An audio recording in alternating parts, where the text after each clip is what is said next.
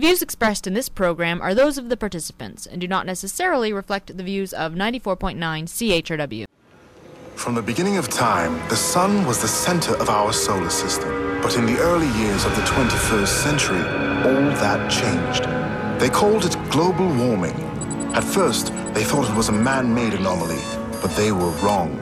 Our sun was going supernova, and as rapidly as the temperature plummeted, our sun was dying. We harnessed the fuel from molten rock buried deep beneath the Earth's core and built new homes, a new civilization that would endure until the end of time. So? Well, that's the official story. And you don't believe it? No, I don't believe it. You little rich kid. If you had to worry about staying alive, you wouldn't have time for all these silly ideas. Sun, no sun, who cares? You don't understand. Sorry I wasted your time. Hey, why don't you believe all this? Wait, tell me. Cal. Tell me. Oh, yeah. Right. I'm just a girl from the cabaret.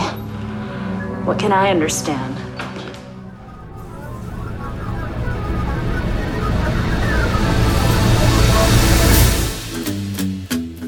Morning, London. It's Thursday, July 31st, 2014. I'm Bob Metz, and this is Just Right on CHRW 94.9 FM, where we'll be with you from now till noon. No, it's not right wing, it's just right. Fade into color, color into black and white. Under the bedclothes, everything will be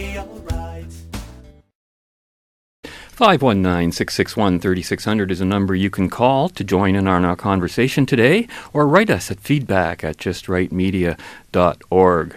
Today's show is a bit of a continuation of last week's theme, and it will include topics including superstition, polarization of the issues, the non religious versus the religious, more on anti spam, and what about the right to be forgotten? Have you heard about that? Thing going on in Europe, very strange. Ontario hydro rates going up, and they're talking about a flat rate. That's a weird, interesting thing. And of course, uh, an update on the ombudsman. But on our first order of the day, I have to begin with this, just in case I run out of time before doing so at the end of the show.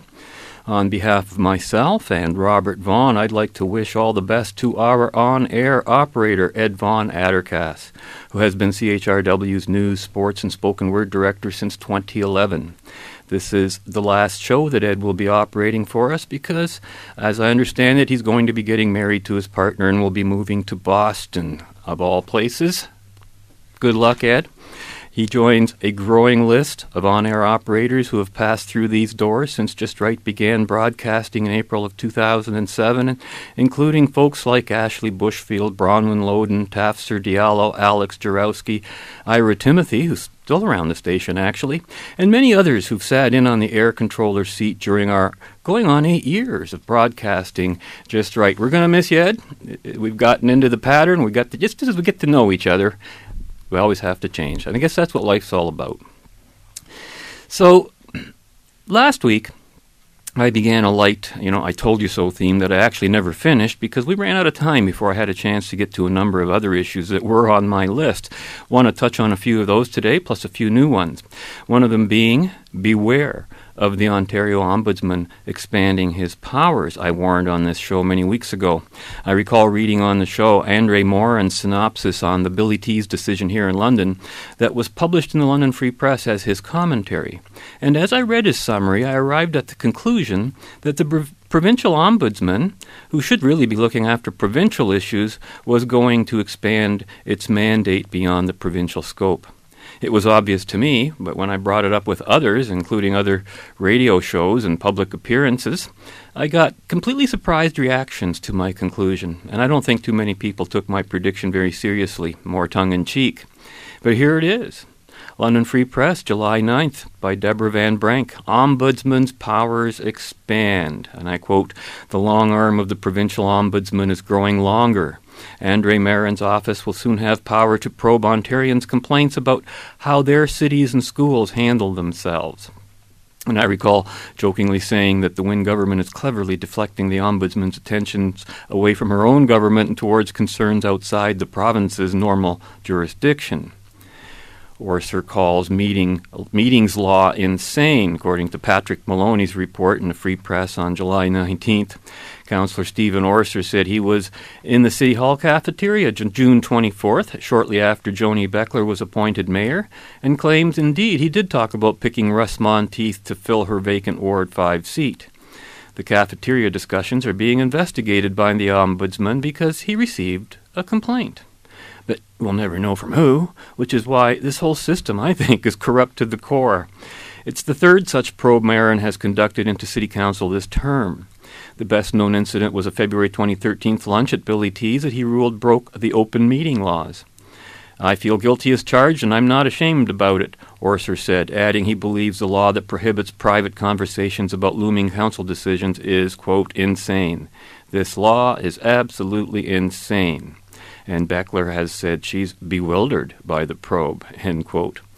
As to the repeated statement that Marin ruled Billy T's broke the open meeting laws, this is sort of true but not quite true. I have an actual copy of the report, and you have to understand the context of it to make sense of its conclusion. What the Ombudsman wrote verbatim in his dramatically titled In the Back Room report was this quote, Conclusion a clear violation. I conclude that an illegal closed meeting occurred on February 23, 13 in violation of the Municipal Act. End quote. But the part we don't hear, in, repeated in the news, however, is the fact that Marin pretty well used his own definition of what constitutes an official meeting of council he pretty much made it up within his report. There wasn't a legal voting quorum or any administration to record any votes that was there, even by the rules established in advance. Was city council business discussed, at least in some part, at the Billy T's get together? I think so, probably. But it wasn't an official meeting by any stretch of the imagination. The conversations that counselors had with each other would have been perfectly okay if done by phone or in a private home. And I'm still waiting to find out, as I've been asking since day one, who was or who were the original complainants. Where's the accountability?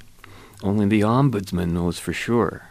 But the Ombudsman's office seems unaccountable on this matter. Even at human rights tribunals that I have attended and been part of, at least you get to see the complainant. You know who the complainant is. Giving the Ombudsman powers to interfere with elected officials simply because they talk to each other in groups outside the council chambers, I think is a disastrous move, especially considering the history of the Ombudsman on this issue. Or, as Steve Orser would put it, it's insane. And I agree.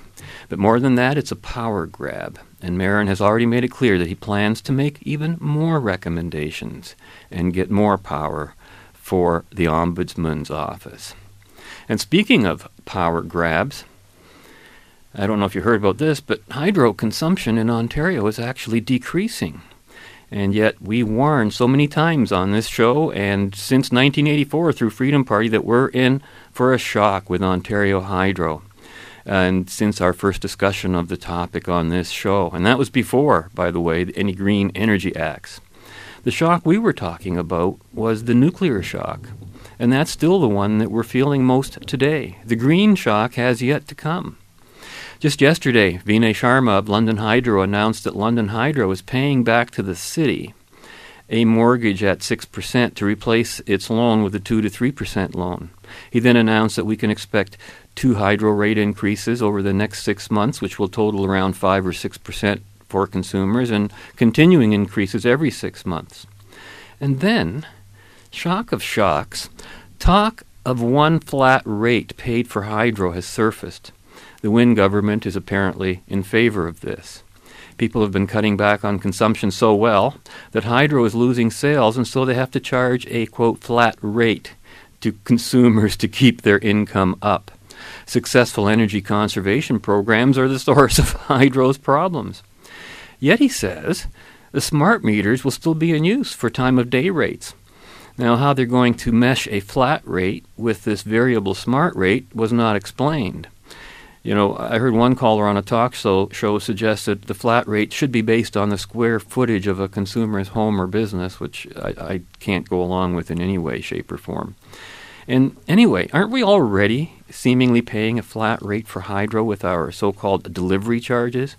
Even when we use close to zero electricity at my office, we still have to pay around $50 a month for nothing but the right to have our hydro connected, and that's pretty scary. For electricity consumers in Ontario, it just keeps getting worse and worse.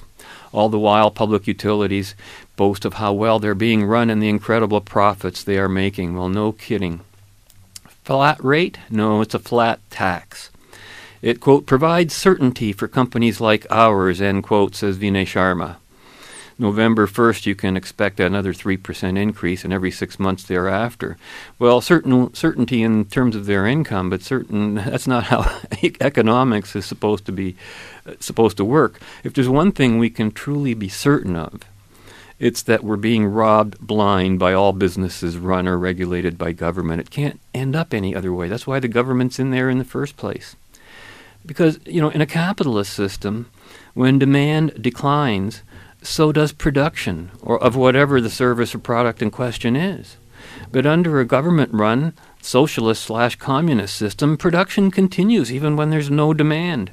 Never mind that we're absorbing a loss of billions of dollars just to give our cheaper energy away to the U.S. market, while we here in Ontario pay the high end prices to subsidize those and the new coming green energy plan a free market is essential in keeping supply and demand in sync. As soon as you throw a wrench into the mechanism of free market pricing by price fixing, you've destroyed the entire ability of anyone to create a true and affordable market. Because in that system, you can only charge what the market will bear. As we have it now, they can charge even more than the market can bear. And I think what people, most people, don't get about the entire energy price crisis faced by Ontarians is that the entire issue is a political phenomenon. It is not caused by global warming, and it is not caused by any shortages of energy supply or any other such fictitious notions. It's not about electric power, it's about political power. Nothing more and nothing less. As you all know, our reserves are being rapidly depleted. At our current rate of energy consumption, it's only a matter of weeks before the dome freezes over. Dr. Hampson, please tell us what energy saving measures, as CEO Palador suggested that you find. Energy saving measures? Yes. All possible measures have already been carried out, sir. That's enough. Grand Star is a sinking ship. All that's missing is an orchestra. I beg your pardon. I see the icebergs, but I don't hear the orchestra. I don't quite see the importance. CEO Palador, would you please explain it to us?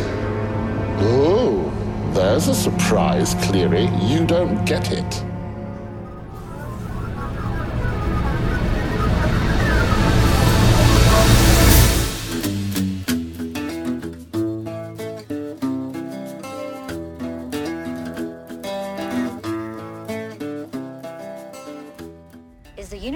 Required for your equipment currently in supply? If not, has the proper requisition form been encoded and filed with our central processing center? While waiting for a United Earth Oceans Organization acquisitions representative, ask Hey, yourself the following questions. If you have Captain, if I already could have a minute of your time. Come in, Lieutenant. Sit down. This concerns you. I want to hold with UEO Remember, acquisitions. if any item within Oh? a multiple order is not stocked, Why didn't you call me? file a secondary fulfillment Easy, easy. A lot of us took in bunkmates last night, and a lot of us are tired. I let you sleep. Thanks. Who's bunking with you? Lucas. Oh, that's nice. Little father-son thing going on there? Beats older than Mars. Hello, be prompt, I'm very busy. Uh, hello. My name is Nathan Bridger. I'm captain of the seaQuest. Mr. Nair, UEO Acquisitions and Procurement. What do you need? Mr. Nair, I can't see your face this is my face. Now forgive me for not leaving it here. I cannot sit all day like this, and I cannot get them to adjust my VidCom. Uh, what do you want? Uh, we've run out of thermal chips. Unit number?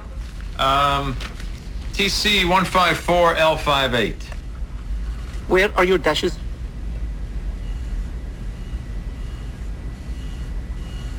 TC-154-L-58.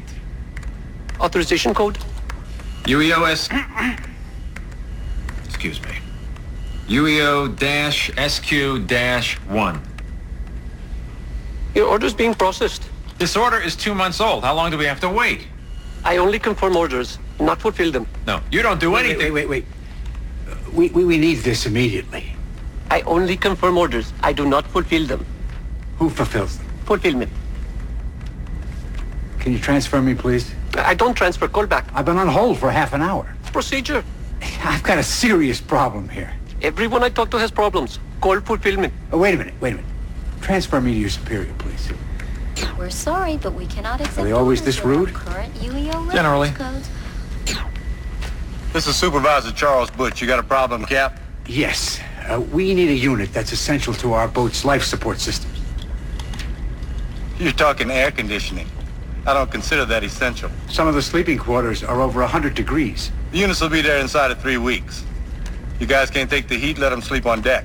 We're on a submarine. Well, maybe there's a lesson in there for you. Y'all have a good day. If I wanted a nuclear warhead, I have it within an hour. This is going to be a rough three weeks. Boy, that's for sure. That was actor Roy Scheider as the captain of the seaQuest deep sea vehicle, a 90s television show, trying to do some business on his version of the internet. It seems that no matter how advanced the technology, if you're dealing with any level of government, don't expect any prompt service unless it's in the direct interest of that government. Of course, the captain of the seaQuest finally gets his requisition on the black market, which makes that all the more poignant. We've got two internet related stories for you this quarter. Hopefully, I can fit them in. The second on the European Court decision. But first, here's a follow up to a very recent I Told You So on the issue of Canada's new anti spam legislation. And um, the Harper government's recent so called anti spam law is in, is in and of itself legislative spam. Anti spam laws are not about spam, it's an advertising scam plan, not an anti spam plan. I've gotten more spam since July 1st, when the law took effect, than ever before. At least it seems as, as, as if the real spammers, those not affected by the law, were going out of their way and purposely protesting Canada's outrageous anti-spam laws. I mean, I got a list of them here from, you know, from job employment subject hello, from PayPal, and we have a PayPal account, but this isn't the real PayPal. You know, require update your PayPal profile information. Don't ever respond to one of those. Uh, payment center, payment sent to you. Share this, share this widget. You know, just things from people with names from PayPal, Apple, BMO Bank cruises, uh, just amazing stuff. I've gotten about 200 of them so far this month. And all of these emails and many more, uh, you know, are, are, received since July 1st. I would love to send them all to the CRTC and have them go after the perpetrators. But these spammers, who are the real spammers, not real businesses with real products or services for sale, are not subject to Canada's anti spam laws. Only legitimate business people whose numbers are dwarfed by the real spam are subject to the one in ten million dollar fines for even sending a single email to someone without that person's prior consent. Uh, just ridiculous.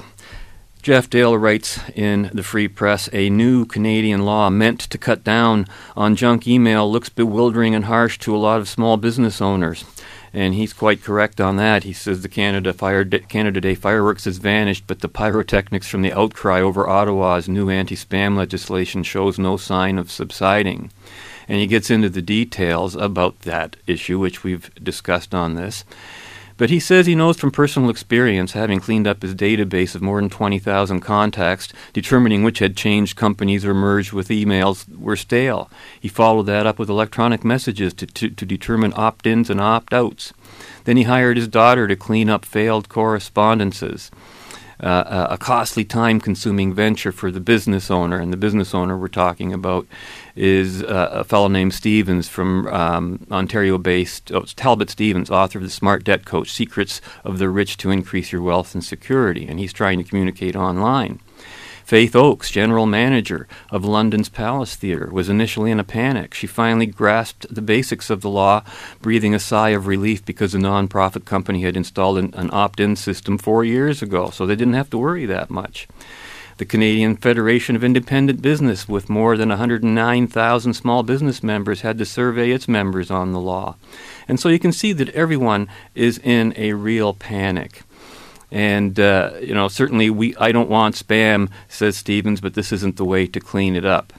And he says, I very rarely send out cold contact emails. Really, I just wish governments would get out of our lives. Full page article in the Free Press. And it ends with the statement the fireworks have only just begun. Unfortunately, beyond this single article, I haven't really seen or heard about ma- many of those fireworks yet. I think the mistake that business people make when it comes to laws and regulations is to only look at the law in terms of how it affects them, which is a good place to start, but not to end. You have to look at the big picture to understand why such a seemingly stupid idea has passed into legislation.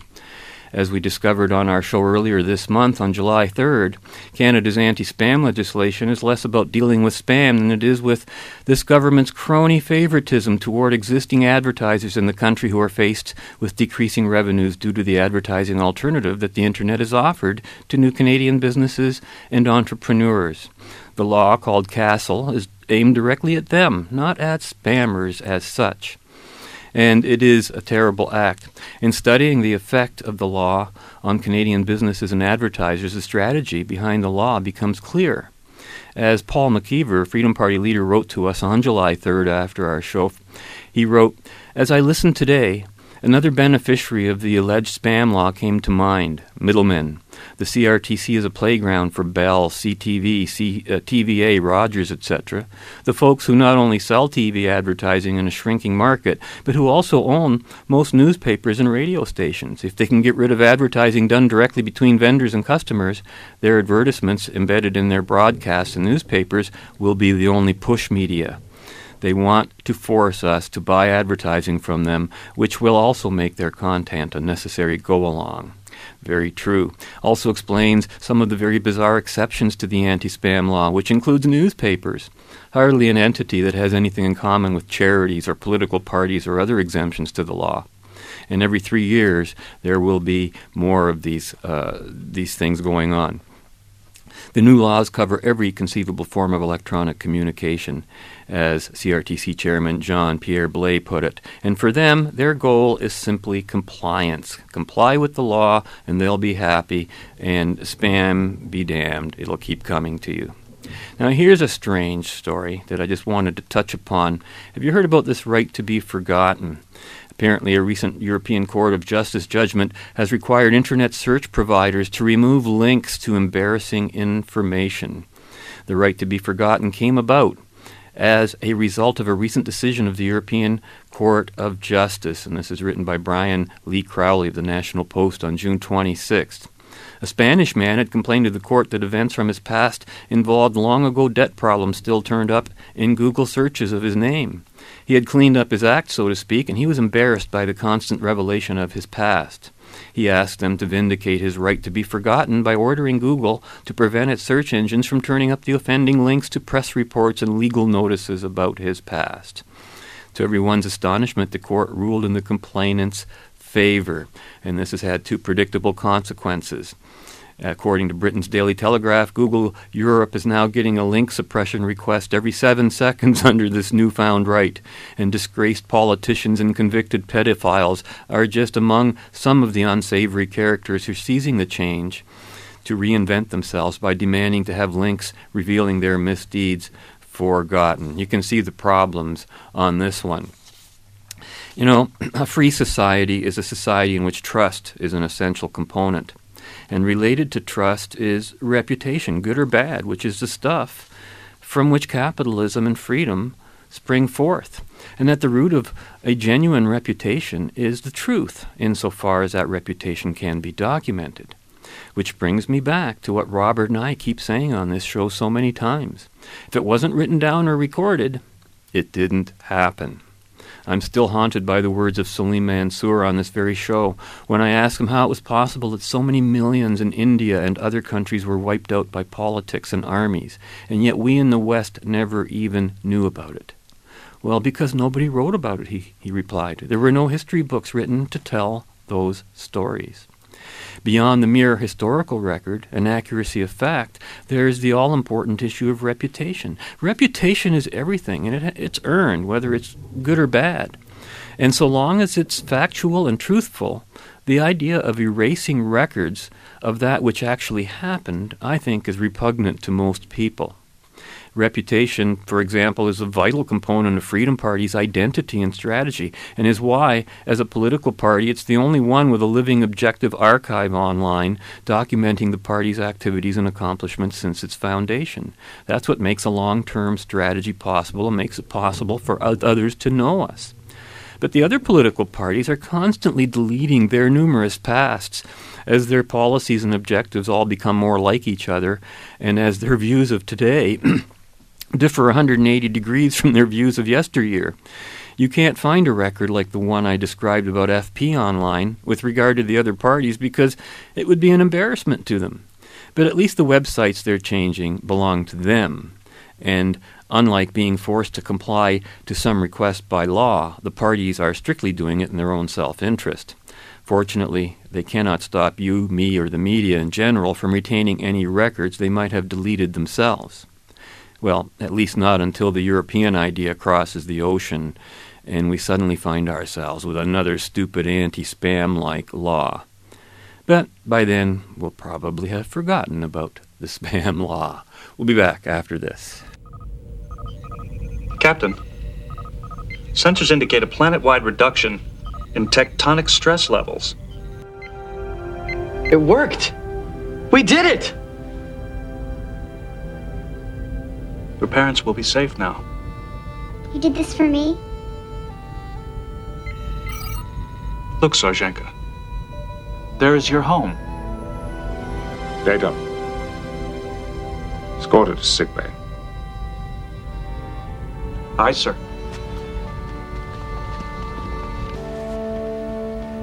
Doctor, Yes, Captain. Data and the alien are on their way down. What would be involved in removing all memory of her communication with Data and her visit to this ship? Assuming that her brain structure is similar to ours, the memories would be stored chemically on the neurons of the cerebral cortex. They're also time dependent. I would have to scan for the age of the chemical links and try to find the relevant neurons. Well, do your best. Dr. Pulaski. This is Sarjenka. Hello, Sarjenka. Hello. Sarjenka, we're going to run a few scans just to be sure you're all right. Data will be right here. Don't worry. You did a good thing, Data. But are we doing a good thing now, Doctor? This is to protect her as much as us. By robbing her of her memories. To remember you and this ship would complicate her future. She has to be the person she was born to be. And you'll remember. Come. Is Sarjenka safely home? Yes, sir. She will not remember me, sir. But I will remember her. Remembrance and regrets, they too are a part of friendship. Yes, sir. And understanding that has brought you a step closer to understanding humanity.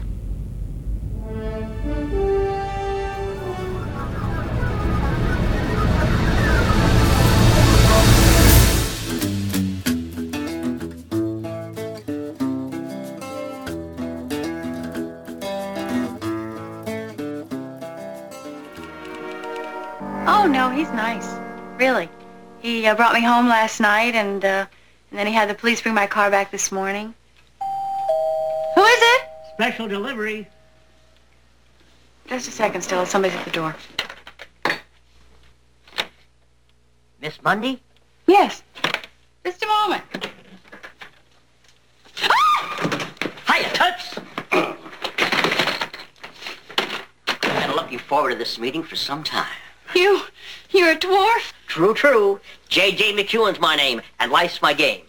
Not life insurance, but life everlasting. Interested? Oh my God! Sure you are. Please, if I'm going to do this right, I've got to have your undivided attention. She'll call you right back. You. You're the dwarf. Actually, we prefer to be called little people. It was you who was asking for me at the library. True, true. But unfortunately, our paths didn't cross. No matter. Today, I have brought with me a little present that my employer wants you to have. And all that is required of you is to consider the possibility of coming closer to God. Keep away from me! Uh, Miss Mundy, why take this attitude? I'm merely a salesman of the divine word. Uh, look upon me as an instrument who will release you from the worries of the world and bring you the promise of eternal rest. Keep away from me. Miss Mundy, do you believe in life after death?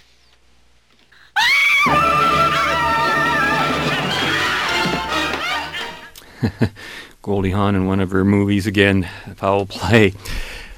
I saw a couple of interesting articles in both the National Post and in the London Free Press dealing with the issue of people who tick no religion when they're asked what religion do they adhere to. And in fact, the headline in the National Post of May 27th on an article by Joseph Brean read, What do those who tick no religion believe? And the reason all these articles have been coming up, and I was wondering about that, that's, you know, I start collecting these things in file folders and I start seeing, huh, here's a pattern, what's going on? Well, apparently, more than 8,000 academics were gathered at Brock University in St. Catharines this past May, and for the annual Congress of the Humanities and Social Sciences, presenting papers on how we live, love, learn, and clash. And uh, the National Post ran a series of these, of which this was one, and the Free Press had some as well. But this one from uh, Joseph Brean, I just highlighted some of the key points from it. He writes To sociologists of religion, they are the nones. That's N O N E S in quotation marks. Officially non religious, they are not Catholic, nor Jewish, nor, ski- nor Sikh, Muslim, Buddhist, or Anglican. As for their religion, they tick the box for none. But this is not quite right, he says, according to the humanities, the Congress of the Humanities and Social Sciences, the nones look more like sums, with a great many still behaving as spiritual seekers in their own way.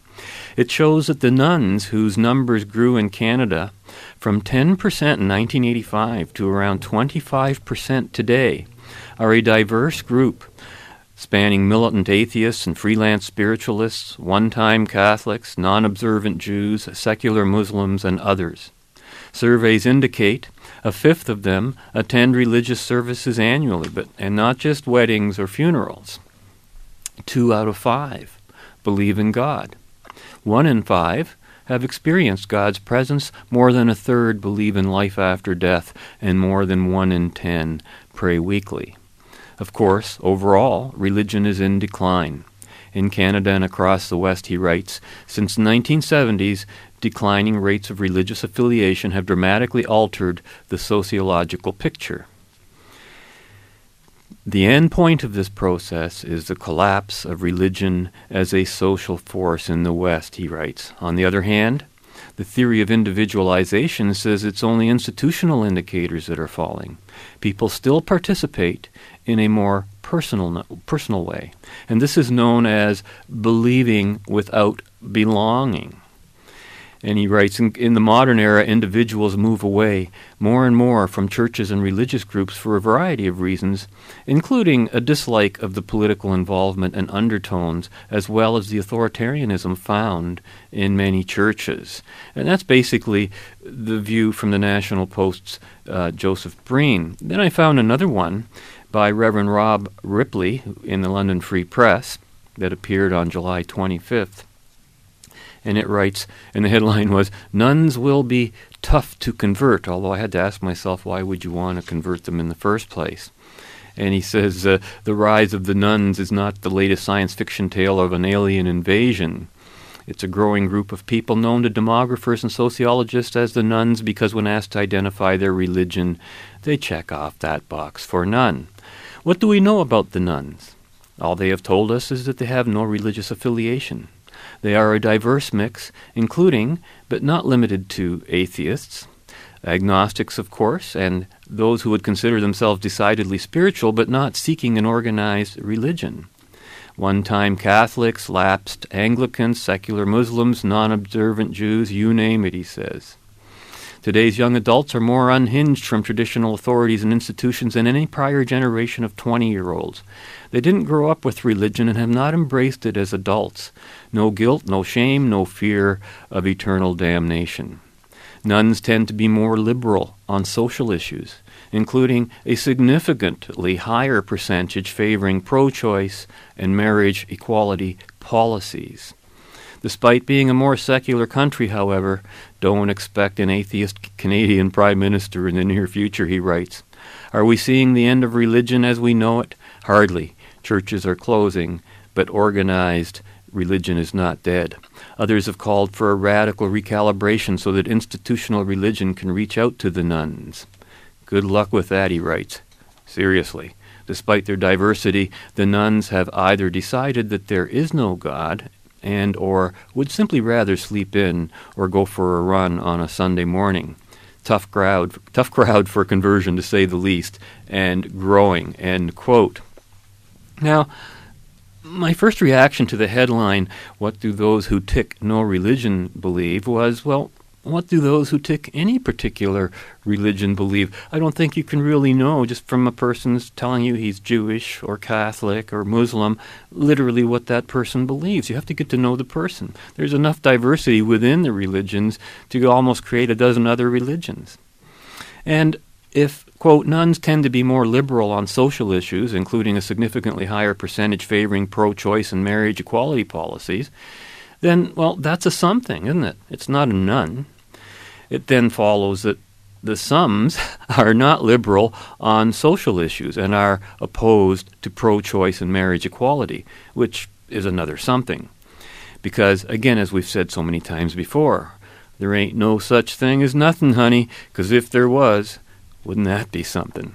And so it goes. A none is not a nothing, it's just a something else. When the sociologists of religion who came up with the nones concept did so, they arrived at this designation based on a very narrow range of choices.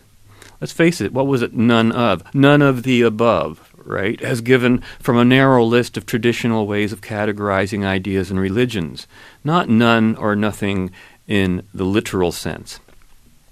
Bottom line, in this respect, there are conflicting values and principles in play all of the time. As soon as enough people practicing one particular set of principles or beliefs uh, get together and organize around such beliefs, you've got one of two things. You've either got a religion or a political movement or both. And that's why I've always said religion and politics have gone hand in hand since the beginning of recorded history. These patterns of thought and conflict will never change and will always be with humanity. What matters to the well being of most of humanity is which of those ideas become the dominant ideas in a particular culture, because those will be the ideas that drive the direction of that culture. This is not solely a religious phenomenon, but also a secular one, as we will discover when we return on the other side of this.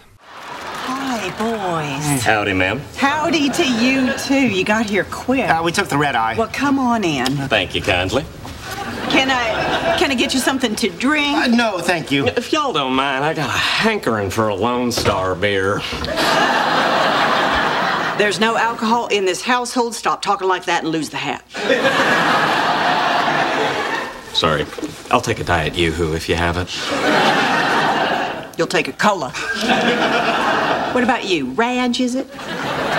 Oh, you still having trouble talking to the ladies? because you know, at our church, we have a woman who's an amazing healer. Mostly she does uh, crutch and wheelchair people. But I bet she'd be willing to take a shot at whatever third world demon is running around inside of you.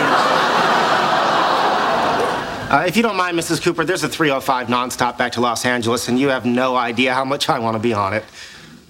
A girl? Uh, yes, ma'am. Oh, good. I've been praying for you. oh,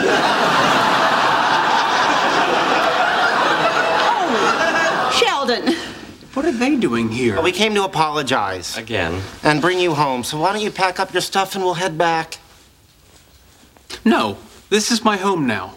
Thanks to you, my career is over. And I will spend the rest of my life here in Texas trying to teach evolution to creationists.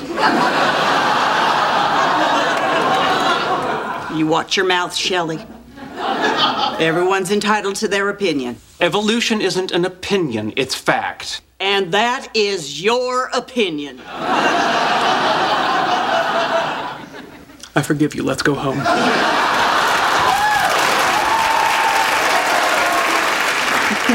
Don't tell me prayer doesn't work.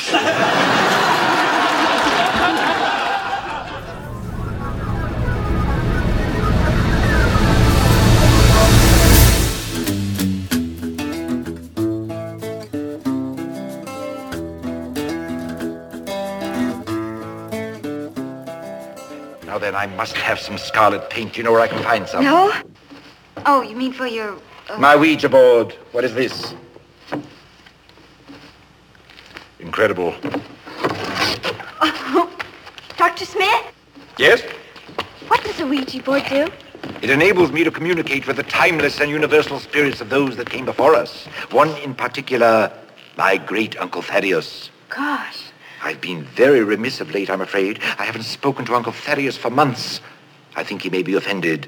That's why I decided to make the Ouija board. And you're going to raise him with that, huh, Smith? I always have. I don't think there's any such thing as raising spirits. It's just an old hat superstition. But Dr. Smith says he's spoken to him plenty of times. He's only fooling you, Penny. His Uncle Thaddeus doesn't even exist. You're entitled to your own opinion, young man. But if your sister prefers to adhere to mine, I shall defend to the death her right to do so. All right, all right, all right, all right, Smith. How about skipping the chivalry and proving it? I can't. Not without scarlet paint. Well, there's some red lead in the tool locker. How about that? Red lead indeed. A bit dreary and utilitarian. But I suppose it'll have to do. He's really taking this seriously. So am I. and so do many other people. Tom Harper, writing in the London Free Press on July 25th with the headline Pope Embraces Superstition with Talk of the Devil. And he writes, quote, Recently, the largest Vatican approved convention on exorcism in modern times, close to 200 priests and nuns from more than two dozen countries, met in Rome. Francis has publicly praised the International Association of Exorcists for, quote, helping people who suffer and are in need of liberation, end quote. I agree with the assessment of Reverend Vito Mansusco, a Catholic theologian who is reported by the Washington Post as charging Francis with, quote, opening the door to superstition and taking a giant step backwards. It echoes the practices of the darkest jungle in Latin America. What's more, the entire phenomenon is a classic example of the way the Church in the past has so often blatantly mistaken as being literally true what is written in the Bible as allegory. This error, the fount of so much pain and suffering through the centuries, has come about for a number of reasons, and he cites four. One, already cited as ignorance, that is, a failure to understand allegory's role in telling religion's story. Two, attempts by religious authorities, at times deliberately, at other times through more ignorance, to hold a terrifying source of power over compliant, fearful millions of devotees. Three, a disdain for the best of modern scientific knowledge about the workings of the brain and the real sources of mental or spiritual aberrations in human behavior.